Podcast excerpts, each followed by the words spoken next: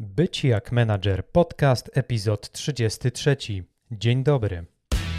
W wieku 16 lat wiedziałem, że chcę robić wybitne rzeczy w gronie wybitnych specjalistów. Zostałem więc menadżerem i choć zarządzanie to niełatwy kawałek chleba, uczę, jak to robić na najwyższym poziomie. Jestem Mariusz Najwer, a to mój podcast o zarządzaniu w IT.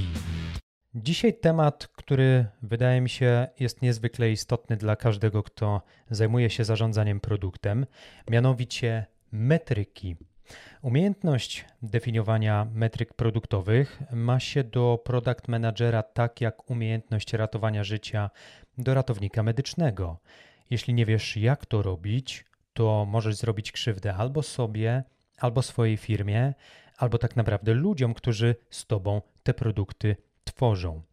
Ale nie ma co chować głowy w piasek. My tutaj w tej audycji jesteśmy odważni jak rudowłosa, urocza Pipi Landstrumpf. Dlatego nie istnieje temat, którego nie podjęlibyśmy się ze strachu. I ten dzisiejszy również do takich nie należy. W ciągu kolejnych, mam nadzieję, dwóch kwadransów, albo trochę krócej, albo trochę dłużej, zapoznam Cię, drogi słuchaczu, z tym, kto jest odpowiedzialny za tworzenie tzw. Tak metryk sukcesu? Dla kogo przeznaczone są metryki? Dlaczego tak ważne są te metryki dla rozwoju biznesu? Podam przykłady kilku znanych firm, które zbudowały swoje produkty znane na całym świecie już teraz w oparciu o dane, o ich zbieranie, mierzenie i analizowanie. Przyjrzymy się przy okazji popularnym metrykom, jakie stosuje się w wielu branżach, nie tylko w branży IT. Opowiem także, jak należy poprawnie definiować metryki, czyli tutaj odbijam do tytułu dzisiejszego podcastu, a jako wisienka na torcie zaserwuję też najczęściej popełniane błędy w czasie definiowania metryk których warto unikać. Jeśli jesteś tu, drogi słuchaczu, po raz pierwszy albo trafiłeś tutaj przypadkiem, to poza tym, że serdecznie Cię witam, to przypomnę, że ten podcast kieruje do obecnych, ale także przyszłych menadżerów branży IT, product managerów, project managerów, product ownerów, ale również ról związanych luźno z zarządzaniem, na przykład do analityków biznesowych czy scrum masterów. Zachęcam do zapisania się na mój newsletter na blogu byciakmanager.pl. Nie handluję niczyimi danymi, imieniem oraz adresem mailowym. Wysyłam tylko informacje o nowych podcastach i dołączam czasem kod zniżkowy na moje płatne konsultacje 1 na 1. Dobra, lecimy z tematem. Omówmy sobie w szczegółach na początku kluczowe kwestie związane z definiowaniem metryk sukcesu. Oczywiście mnie było ciężko, gdy przygotowywałem się do tego podcastu. Ciężko mi było czasem tłumaczyć pewne frazy na język polski, bo nie wszystko wydaje mi się jest przetłumaczalne, albo wiele rzeczy jest przetłumaczalnych na siłę. No, success metrics to wiadomo metryki sukcesu, chociaż w języku polskim jak przygotowuję kolejne podcasty, niektóre rzeczy brzmią troszkę zabawnie, ale dobra, to pomijam, e, tylko dygresja. Kluczowe kwestie związane z definiowaniem metryk, jeszcze zanim wejdziemy w mięcho.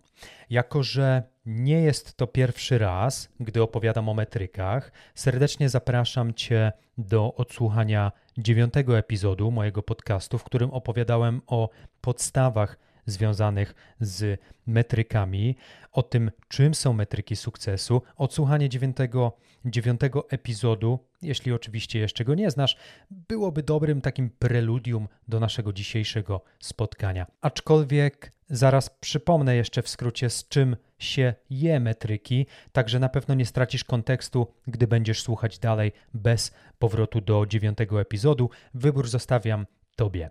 A zatem, kto tworzy metryki sukcesu dla produktu? Zazwyczaj, bo też wolałbym unikać stwierdzenia zawsze, odpowiedzialność za tworzenie metryk sukcesu leży najczęściej po stronie zespołu produktowego, a w szczególności po stronie product managera.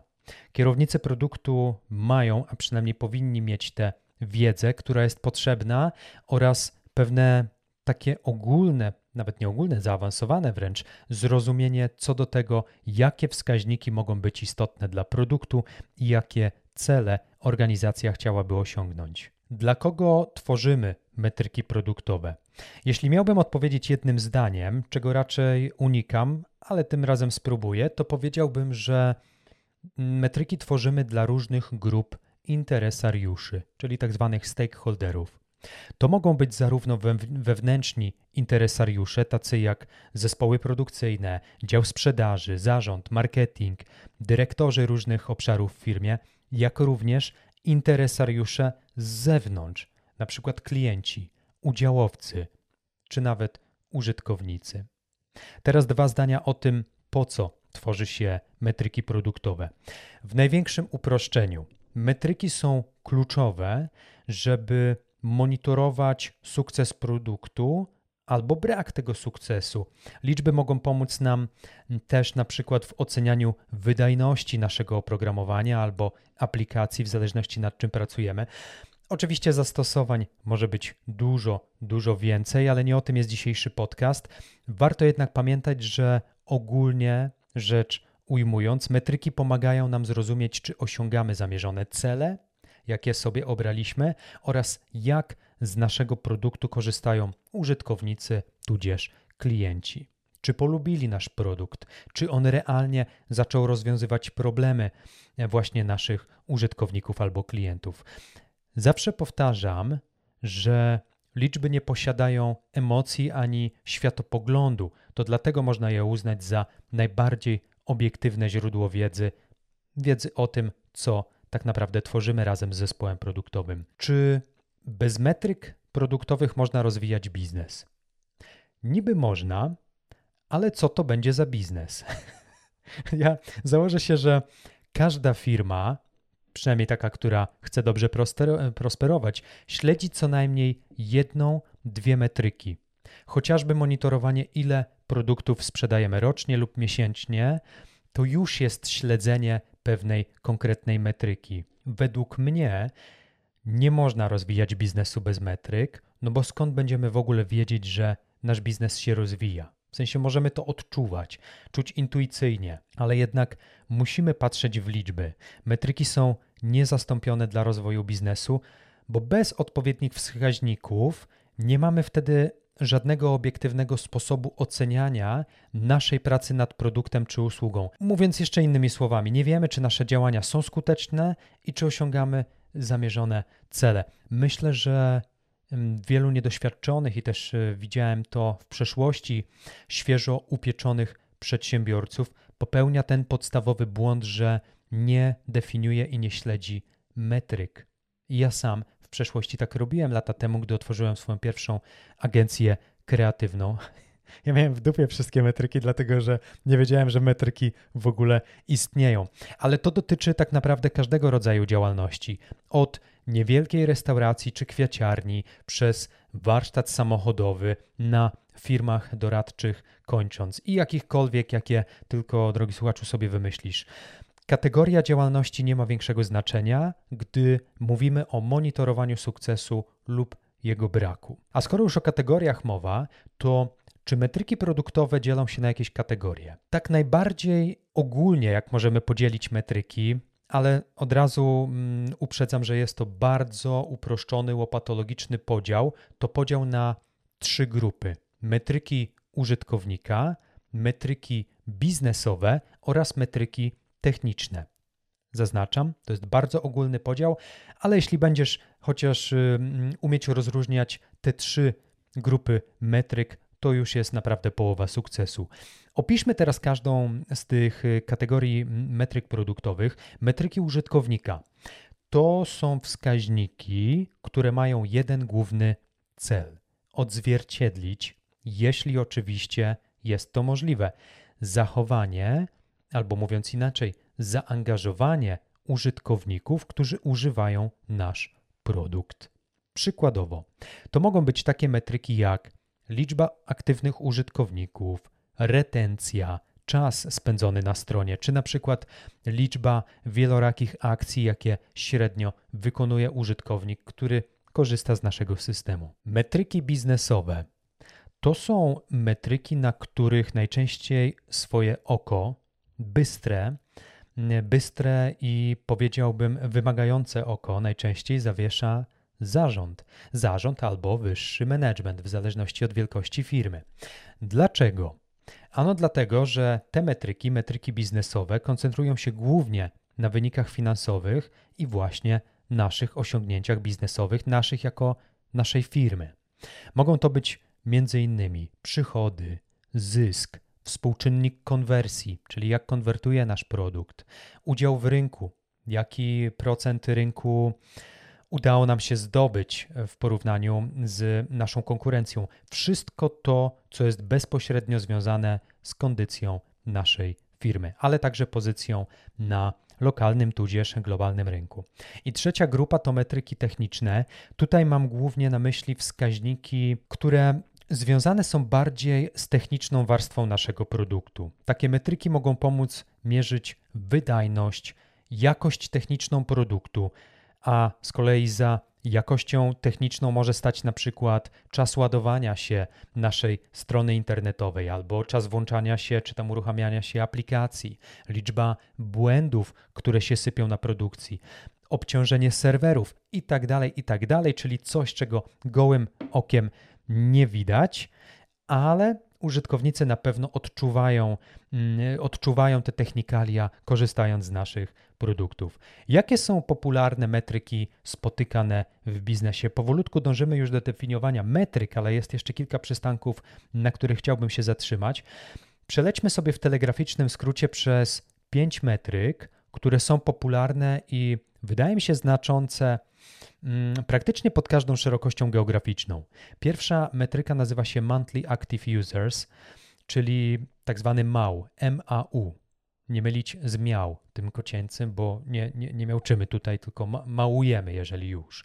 Miesięczna liczba aktywnych użytkowników. Metryka używana do mierzenia liczby aktywnych użytkowników w danym miesiącu to jest jeden z najczęściej stosowanych wskaźników sukcesu w branży technologicznej i w branży cyfrowej, szeroko pojętej. Głównym celem tej metryki jest to, żeby monitorować i oceniać zaangażowanie użytkowników w danym okresie czasu. Zazwyczaj robi się to w kompozycji miesięcznej, ale pracowałem też z produktami, gdzie robiliśmy to w kompozycji tygodniowej, a nawet dziennej. MAU, jak potocznie nazywa się tę metrykę dostarcza informacji o liczbie unikalnych użytkowników, którzy korzystają z produktu, aplikacji lub platformy w danym e, okresie. I ta metryka jest przydatna z kilku powodów.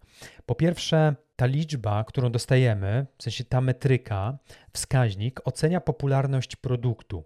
Jako, że pozwala zobaczyć, jak wiele osób korzysta z produktu, to tym samym mówi nam o tym, czy na nasz produkt jest popyt, czy tego popytu zwyczajnie nie ma. Dodatkowo ta metryka pomaga nam monitorować wzrost, ponieważ jak śledzimy liczbę aktywnych użytkowników z miesiąca na miesiąc, to możemy obserwować, czy produkt przyciąga nowych userów, czy jednak ich tracimy. Kolejną rzeczą, którą pozwala nam um, robić ta metryka, to porównywać siebie z konkurencją. Porównanie tego, ilu mamy aktywnych użytkowników, a ilu ma konkurencja może nam dostarczyć naprawdę fajnych informacji na temat tego, jaka jest nasza pozycja na rynku. Łatwiej można wtedy oceniać, jak produkt radzi sobie w porównaniu do e, innych podobnych rozwiązań, jakie oferuje tym samym użytkownikom konkurencja. Pamiętajmy też, że metryka MAU, Monthly Active Users, nie uwzględnia niestety aktywności i zaangażowania użytkowników na poziomie takim bardziej indywidualnym. Raczej, jeśli mówimy o tej metryce, to możemy obserwować pewne tendencje, ale nie indywidualne decyzje użytkowników. Druga popularna metryka znana na całym świecie to Customer Acquisition Cost, czyli tak zwany CAC, CAC, koszt pozyskania klienta. Ta metryka jest o tyle ważna, że pomaga mierzyć, jaki ponosimy koszt żeby pozyskać nowego klienta albo nowego użytkownika dla naszego produktu. To jest kluczowy wskaźnik, który pomaga firmom oceniać, czy przeprowadzane na przykład kampanie marketingowe, albo reklamowe, albo sprzedażowe są efektywne i się opłacają, czy może nie. Bo jeśli wydajemy więcej pieniędzy, żeby pozyskać klienta, niż później zarabiamy pieniędzy od tego klienta, to wychodzi na to, że dokładamy do interesu. Złota zasada biznesu, też niezależnie od kraju i pochodzenia, mówi o tym, żeby jak najmniej wydawać, gdy pozyskujemy klientów, a jak najwięcej zarabiać, gdy już tych klientów pozyskamy. Głównymi takimi celami i zastosowaniami tego CACA, czyli tego Customer Acquisition Cost, to na przykład budżetowanie i alokacja zasobów. Ta metryka pomaga nam określać, ile środków finansowych należałoby mm, przeznaczyć na pozyskiwanie nowych klientów. Pozwala to lepiej planować i zarządom, i poszczególnym departamentom budżet marketingowy albo budżet sprzedażowy. Ta metryka pomaga też szacować rentowność. Jeśli oszacujemy, czy koszty pozyskania klienta są adekwatne w stosunku do wartości, jaką przyniesie nam ten klient, no to jesteśmy w domu. To jest to, o czym wspomniałem przed, chwil, przed chwilą.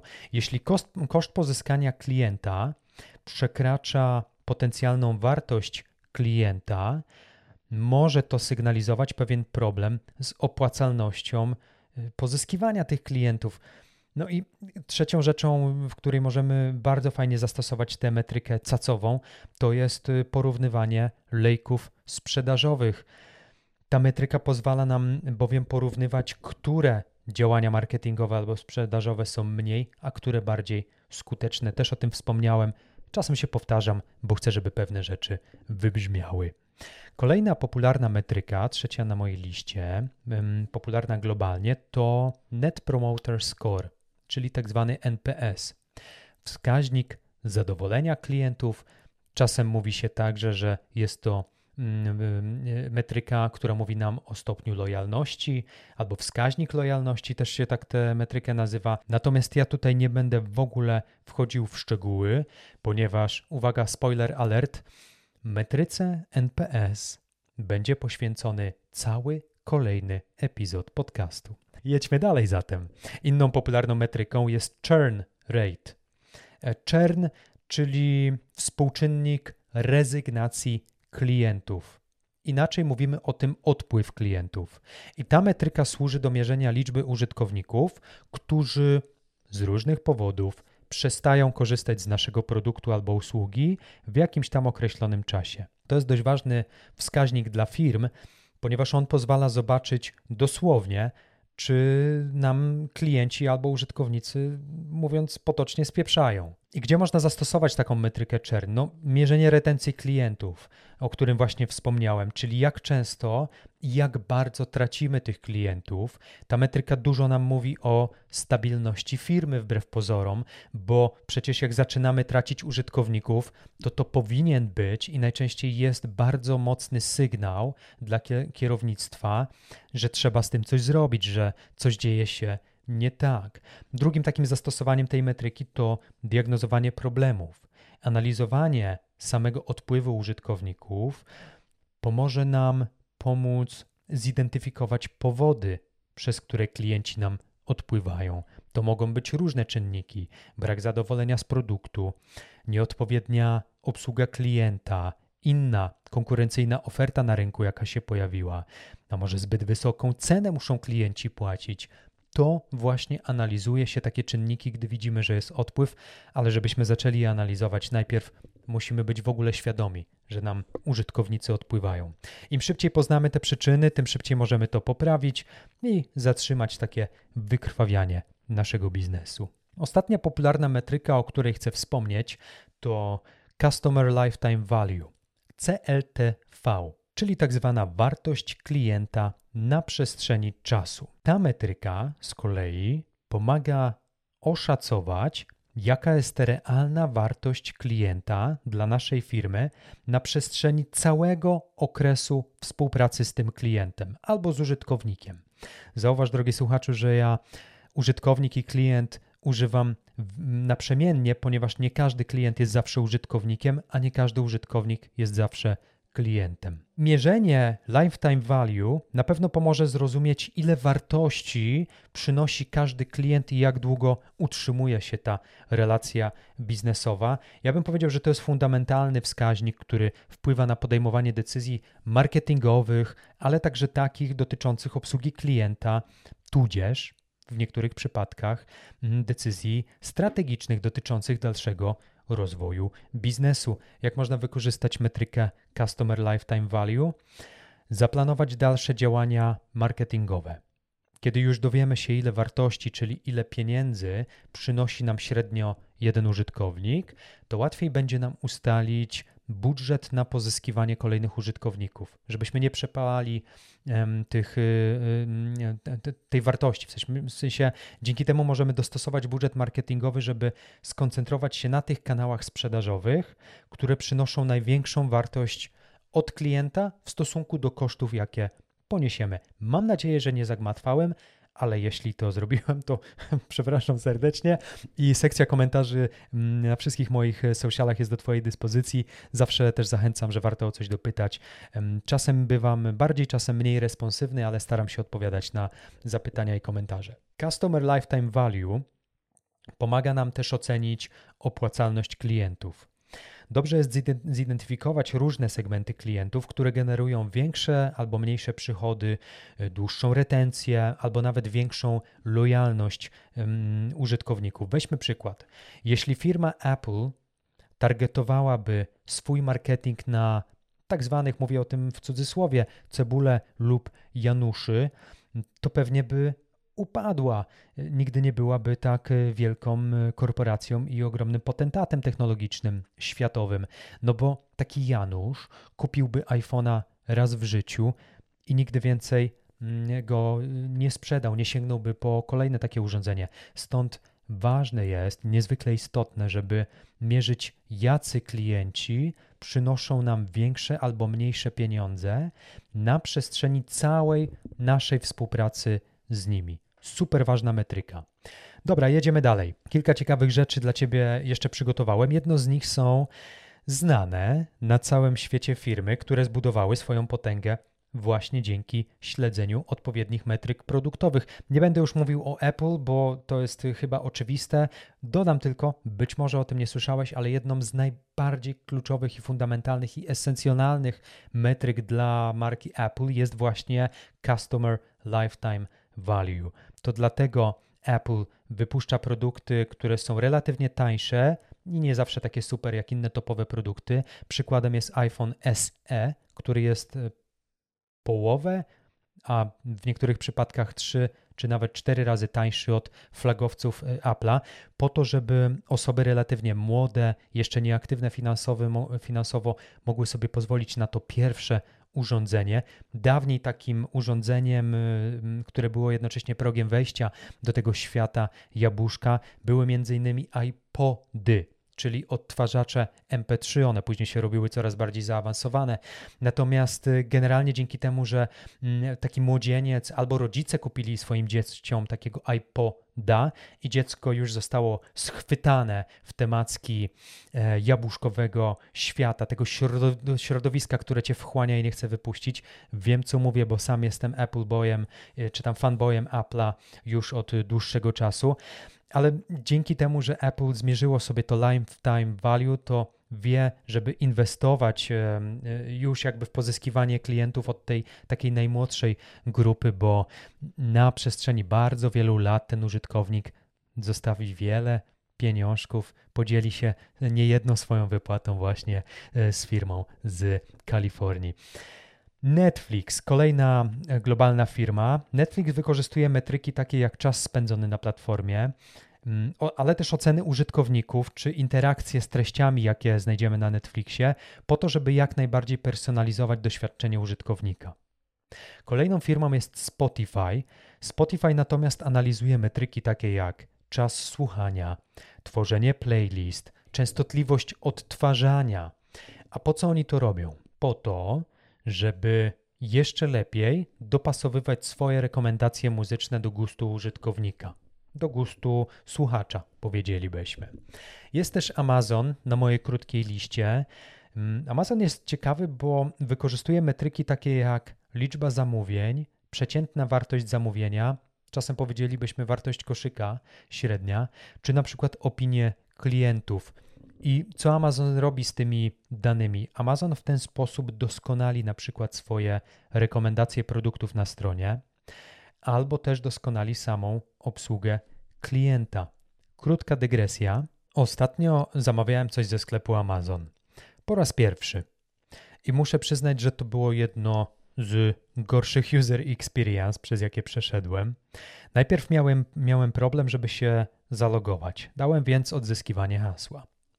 Na skrzynkę przyszedł mi e-mail, a w e-mailu specjalny kod do formatowania hasła. Wpisałem więc ten kod w odpowiednim polu na stronie e, sklepu Amazon, a tu nagle pojawia się komunikat, że moje konto zostaje tymczasowo zablokowane, ponieważ, uwaga, odnotowano jakieś podejrzane zachowanie na tym koncie. No to zacząłem szukać informacji, jak to konto odblokować, bo przecież sami mi wysłali kod do zmiany hasła, a jak wpisałem ten kod, to sami mi zablokowali konto, więc to już jest troszkę dziwne.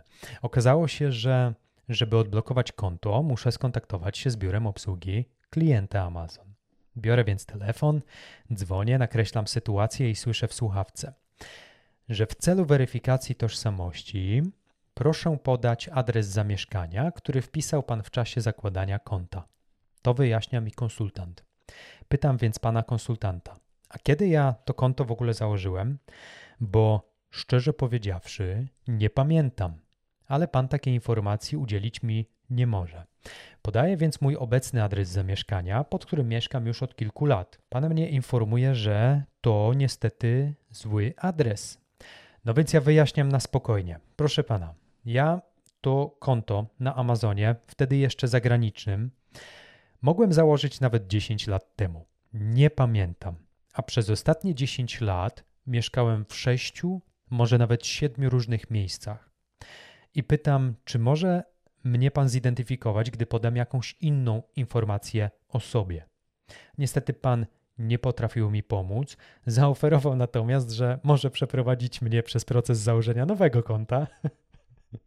I tutaj ja mówię, proszę pana, w takim razie, skoro nie mam dostępu do swojego konta, to bardzo proszę to konto usunąć, bo ja nie wyrażam zgody na gromadzenie i przetwarzanie moich danych osobowych. No tutaj pan się troszkę zmieszał i dodał, że nie ma takiej technicznej, jak powiedział, możliwości, dopóki nie zweryfikuje ze mną tego konta, a jak już wiemy, weryfikacja i tak by się nie powiodła, bo za cholerę nie pamiętam, pod jakim adresem mieszkałem, gdy zakładałem to konto. Ostatecznie, bo już kończę tą dygresję, założyłem inne konto na inny adres mailowy, złożyłem zamówienie i było to z pewnością ostatnie zamówienie, przynajmniej na długi czas, do którego zmusiłem się przez Amazon. Ten serwis naprawdę jeszcze jest bardzo daleko za polskimi serwi serwisami. Jedziemy dalej. Airbnb, czyli globalny serwis do robienia rezerwacji tymczasowych. Mm, chłopaki i dziewczyny z Airbnb śledzą metryki takie jak stopień zadowolenia użytkowników, czyli wspomniany już dzisiaj NPS. Mierzą też liczbę dokonywanych rezerwacji oraz, co ciekawe, średni czas trwania pobytu. Po co oni to robią? Głównie po to, żeby zapewnić swoim użytkownikom jak najlepsze doświadczenie w tym tak zwanym świecie wynajmu krótkoterminowego. Wyszukiwarka Google. Co może analizować taki gigant jak Google? Otóż między innymi metryki związane z wyszukiwaniem różnych rzeczy przez użytkowników, takie jak liczba składanych zapytań mm, albo współczynnik kon konwersji, czyli ile razy musieliśmy coś wpisać albo przeklikać, żeby znaleźć poszukiwaną czy tam pożądaną przez nas informację. Ludzie z Google'a mierzą też e, czas spędzony na stronie. Google w ten sposób doskonali swoje wyniki wyszukiwania, ale nie tylko wyniki wyszukiwania, bo doskonali także coś, czego my chyba nie lubimy reklamy wyświetlane wśród wyników wyszukiwania. Plotka głosi, ale to tylko plotka, nie znam jej źródła, że wyszukiwarka Google zostanie strącona wkrótce z piedestału przez wyszukiwarkę Windowsowską Bing, czy tam nie Windowsowską, a przepraszam, Microsoftową, do której, mm, do której to już implementowany jest czat GPT. Ja jeszcze z Binga nie korzystam, ale być może wkrótce zacznę. Trzymam kciuki, żeby takie zrzucenie z piedestału nastąpiło. Nie dlatego, że życzę gorzej ludziom, ale czy tam firmom wielkim, nawet korporacjom, ale uważam, że Google już trochę za długo, jak na taki dynamiczny świat technologii, dzierży palmę pierwszeństwa i chyba przydałaby się nam, konsumentom, trochę um, świeższa krew w tym obszarze. To tyle, jeśli chodzi o sześć znanych firm, które swoją potęgę budowały dzięki metrykom, w sensie dzięki ludziom, ale z pomocą metryk. Docieramy tym samym do serca dzisiejszego nagrania, do najbardziej mięsistego mięcha, do mm, sensu istnienia oraz słuchania dzisiejszego nagrania. Mianowicie, opowiem Ci teraz, jak definiować metryki produktowe, tak żeby robić to sprawnie, skutecznie i fachowo, jak przystało na wybitnego stratega. Oto pięć kroków Najwera, tak możemy to nazwać, które możesz śmiało podjąć przy definiowaniu metryk. Krok pierwszy. Określ cele i strategię produktu. Przed rozpoczęciem jakichkolwiek aktywności związanych z definiowaniem metryk, ważne jest, żeby zrozumieć cele oraz strategię produktu. Zastanów się, ty jako menadżer produktu, co chcesz osiągnąć dzięki swojemu produktowi, dzięki rozwijaniu tego produktu razem z waszym zespołem. Jakie powinny być według Ciebie kluczowe wskaźniki sukcesu związane z tymi celami? To jest kolejne pytanie, jakie się nasuwa. Czy chcesz zwiększyć liczbę użytkowników, a może chcesz poprawić retencję, a może chcesz zwiększyć przychód firmy? Określenie celów jest pierwszą właściwą esencją w wypiekaniu tego tortu z metrykami produktowymi. Krok numer dwa. Zidentyfikuj interesariuszy. Rozpoznaj grupy interesariuszy, czyli tzw. Tak stakeholderów, dla których będziesz tworzył metryki produktowe. I to jest bardzo ważne. Interesariuszami, co już wspominaliśmy, mogą być wewnętrzne zespoły, takie jak zespół produkcyjny, sprzedażowy, obsługa klienta. I mogą to być też zewnętrzni interesariusze, tacy jak klienci, udziałowcy firmy, firmy czy użytkownicy. Otóż każda grupa interesariuszy może mieć inne potrzeby i oczekiwania odnośnie metryk, odnośnie produkty, produktu, y, jaki tworzycie. I skupienie się na potrzebach różnych interesariuszy pozwoli na bardziej kompleksowe określenie metryk, tudzież wskaźników sukcesu. Krok numer trzy, po tym jak zdefiniujesz interesariuszy, czy tam zidentyfikujesz, wybierz odpowiednie metryki dla każdej kategorii. Jeśli tylko Twój produkt tego wymaga albo na to pozwala, Podziel metryki produktowe na trzy główne kategorie, o których dzisiaj sobie mówiliśmy: na metryki użytkownika, metryki biznesowe oraz metryki techniczne. Dla każdej kategorii wybierz odpowiednie wskaźniki, odpowiednie metryki, które najlepiej odzwierciedlają cele, ale też strategie, jak też potrzeby interesariuszy. Na przykład, jeśli celem jest zwiększenie zaangażowania użytkowników, to metryki użytkownika, takie jak czas spędzony na stronie, czy nawet częstotliwość korzystania z produktu, mogą okazać się kluczowe, żeby nie powiedzieć esencjonalne. Krok numer cztery: ustal konkretne wskaźniki oraz metody pomiaru. I teraz uwaga, głęboki oddech. Już wyjaśniam o co chodzi, bo tutaj temat robi się nieco bardziej zaawansowany. Przykładowo, jeśli Twoją metryką, którą chcesz śledzić, jest, jest liczba użytkowników, to wskaźnikiem może być na przykład miesięczna liczba aktywnych użytkowników. Natomiast metoda pomiaru takiej metryki może być oparta na przykład na analizie danych z systemu, z waszego systemu rejestracji użytkowników. Ważne jest to, żeby te wskaźniki były po pierwsze mierzalne, po drugie dostępne do monitorowania przez Ciebie albo Twój zespół i po trzecie, żeby były zgodne z dostępnymi narzędziami, e, narzędziami analitycznymi. Czasem także w swojej pracy zaciągamy, mm, bo mówię to teraz z doświadczenia, zaciągamy jakieś dane, ale potem okazuje się, że źle zaciągnęliśmy dane i przez jakiś czas dostawaliśmy przekłamane raporty. Także trzeba być czujnym na każdym etapie prac mm, nad metrykami. I krok numer 5, krok Najwera do definiowania lepszych metryk to monitoruj, analizuj i dostosowuj te metryki na bieżąco. Dobrą praktyką jest, jeśli wprowadzisz metryki produktowe do codziennego procesu monitorowania i analizy.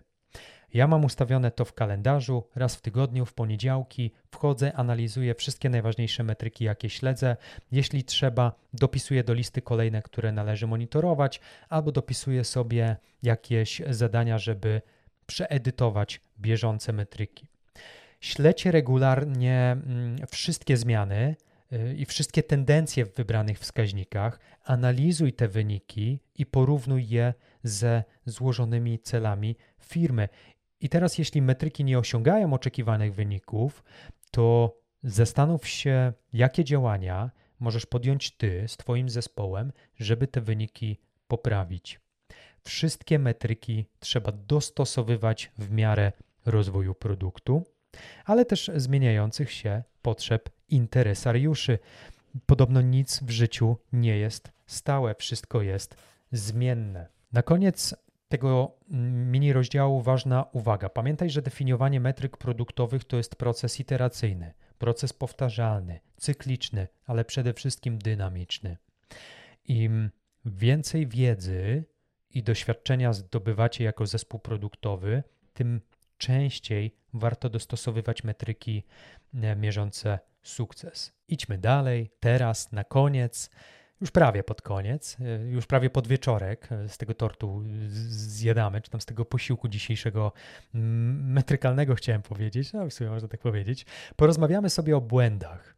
W trakcie definiowania wskaźników sukcesu można popełnić mniej lub bardziej bolesne dla biznesu błędy.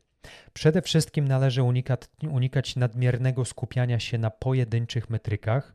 Nie można ignorować całego kontekstu biznesowego. Ja też odradzam doprowadzanie do takiej sytuacji, gdzie nie ma związku pomiędzy metrykami a celami firmy. I podobnie błędem będzie nieaktualizowanie metryk wraz z rozwojem naszego produktu.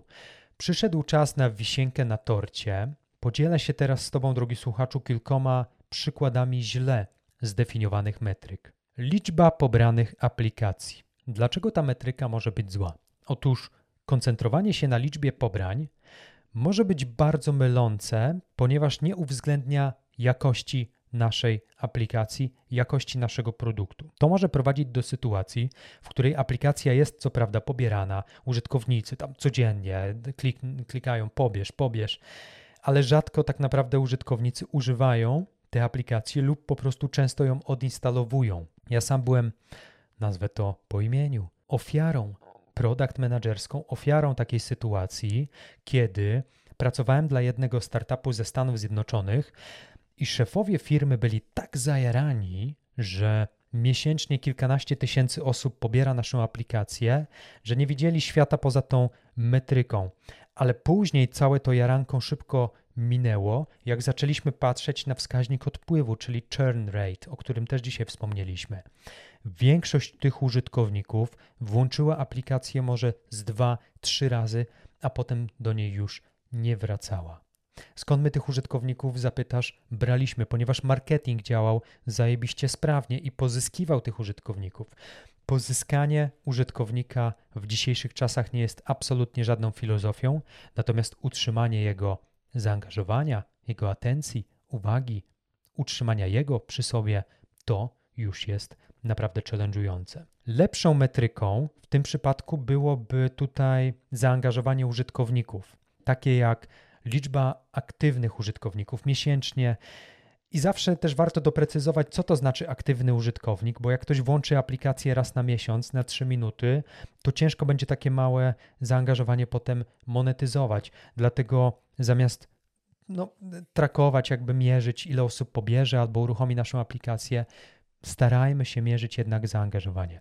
Druga metryka, która często jest źle definiowana, to średni czas spędzony na stronie. Ile razy to już słyszałem? Wiesz, Mariusz, nasi użytkownicy siedzą nawet kilkanaście minut na naszej stronie. A ja się pytam, i co z tego? Samo śledzenie średniego czasu spędzonego na stronie może być bardzo mylące, ponieważ nie zwracamy uwagi na różne interakcje użytkowników i tak naprawdę nie wiemy, czy ich potrzeby w czasie tego czasu spędzonego na stronie zostały zaspokojone. Załóżmy, że rozwijamy aplikację zakupową z ciuchami. Krótki czas spędzony na stronie może oznaczać dwie rzeczy, dwie skrajne Albo jesteśmy tak zajebiści, że użytkownik w dwie minuty znalazł to, co chciał i wyszedł z aplikacji, albo jesteśmy tak beznadziejni, że użytkownik po dwóch minutach nie znalazł, czego szukał i sobie odpuścił. Lepszą metryką w tym przypadku byłoby śledzenie konkretnych działań czy tam akcji, takich jak liczba kliknięć w przycisk dodaj do koszyka, dodanie realne produktu do koszyka, przejście do koszyka, liczba wykonanych transakcji itd. Tak itd. Tak Trzecia, mm, często błędnie definiowana metryka to liczba obserwujących w mediach społecznościowych. Skąd my to znamy? Co prawda, liczba obserwujących może wydawać się ważną metryką. Na przykład, jak chcemy zwiększyć widoczność naszej marki w sieci, ale ta metryka przede wszystkim jest łatwo podatna na manipulacje i algorytmy i wcale nie musi odzwierciedlać rzeczywistego zaangażowania użytkowników. Polubienia strony można kupić, algorytmy mogą nam pomóc albo przeszkadzać w pozycjonowaniu naszego konta. Wiele czynników na to wpływa. Lepszą metryką byłoby mierzenie zaangażowania społeczności, na przykład liczba zostawianych komentarzy, realna liczba polubień lub to, ile osób udostępniło dany post, tudzież daną stronę, artykuł itd. Tak itd. Tak Numer 4 na liście błędnie definiowanych metryk to całkowita wartość zamówień. Metryka biznesowa dotyczy głównie branży e-commerce. Przykładowo interesuje nas, na jaką kwotę w sumie sprzedaliśmy wszystkich produktów w miesiącu. Teoretycznie to jest ważna informacja, ktoś by na to spojrzał takim świeżym okiem, bo przecież chcemy sprzedawać i zarabiać coraz więcej. Ale tu pojawia się szkopuł cały. Koncentrowanie się wyłącznie na całkowitej wartości zamówień może prowadzić do ignorowania tego, jak rentowni jesteśmy albo jakie mamy koszty w biznesie. W skrócie, ile nas kosztuje pozyskiwanie tego przychodu i sprzedawanie tych wszystkich produktów tudzież rzeczy. Warto śledzić metryki biznesowe. Ja sam jestem ich fanem, ale na przykład takie związane z marżą zysku, z kosztami obsługi zamówień, czy nawet ze współczynnikiem konwersji, czyli jak do mojego sklepu online wejdzie tysiąc osób, to ile z tych tysiąca osób naprawdę podejmie zakup? Chodzi o to, żeby uzyskać pełniejszy obraz naszego sukcesu biznesowego albo porażki. Kto wie? Tego nie wiemy.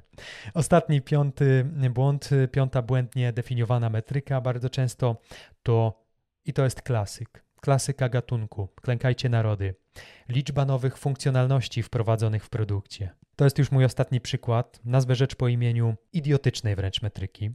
I bardzo często łapią się na to zarządy i właściciele firm, którzy są pod presją ludzi z marketingu. Wyobraź sobie następującą sytuację. Przychodzi spec z marketingu i mówi: Panie prezesie, konkurencja ma w ofercie 30 funkcjonalności, a my mamy tylko 5. Jak mamy sprzedawać nasz produkt za cenę podobną do konkurencji, skoro oni oferują więcej za mniej? Oczywiście funkcjonalność funkcjonalności nierówna, to już ja mówię swoim głosem, ale pan prezes przychodzi do ciebie jako product managera i mówi: Panie kolego, wdrażajcie mi tu na biegu 20 nowych funkcjonalności, bo chcemy powalczyć z konkurencją o rynek. I potem, jak ten ciołek, raportujesz co kwartał do zarządu, ile to nowych funkcjonalności udało wam się zaimplementować. To jest trochę robota głupiego. Mierzenie liczby nowych funkcji, czy tam funkcjonalności na przykład w aplikacji, jest co najmniej tak bystre jak kamień wrzucony do wody. To może teoretycznie odzwierciedlać pewną dynamikę rozwoju produktu, ale kompletnie nic nie mówi o realnej wartości, jaką dostarczyliście użytkownikom. Lepszą metryką mogłoby być tutaj, znów to powiem, zaangażowanie użytkowników, którzy z tych wprowadzanych przez Was funkcjonalności realnie korzystają. Albo inna metryka, jaką wartość dla biznesu generują wprowadzone funkcjonalności. Tą wartość możemy mierzyć na przykład przez zadowolenie klienta albo wzrost przychodów. W ten sposób mierzmy konkrety. I tutaj postawię kropkę. Pamiętajmy proszę, że poprawne zdefiniowanie metryk produktowych wymaga pewnego zrozumienia celów i potrzeb użytkowników, i musimy także zawsze uwzględniać kontekst oraz jakość danych które zamierzamy zbierać. Na dzisiaj to wszystko. Przyjrzeliśmy się tematowi definiowania metryk produktowych, y, omówiliśmy, kto jest y, odpowiedzialny za tworzenie metryk sukcesu, dla kogo są one tworzone oraz po co są potrzebne. Przyjrzeliśmy się też popularnym metrykom, opowiedzieliśmy, jakie błędy można y, popełnić w trakcie ich definiowania oraz pogadaliśmy też o kilku znanych firmach, które oparły e, budowanie swojego produktu właśnie na, na konkretnych metrykach. Dzięki wielkie za dziś. Zapraszam do zapisania się na mój newsletter, żeby być na bieżąco. A jeśli podcast to za mało, no to jak zawsze jestem do dyspozycji w ramach moich płatnych konsultacji jeden na jeden, na które można się zapisać na blogu byciakmanager.pl. Dbaj o siebie i innych. Cześć!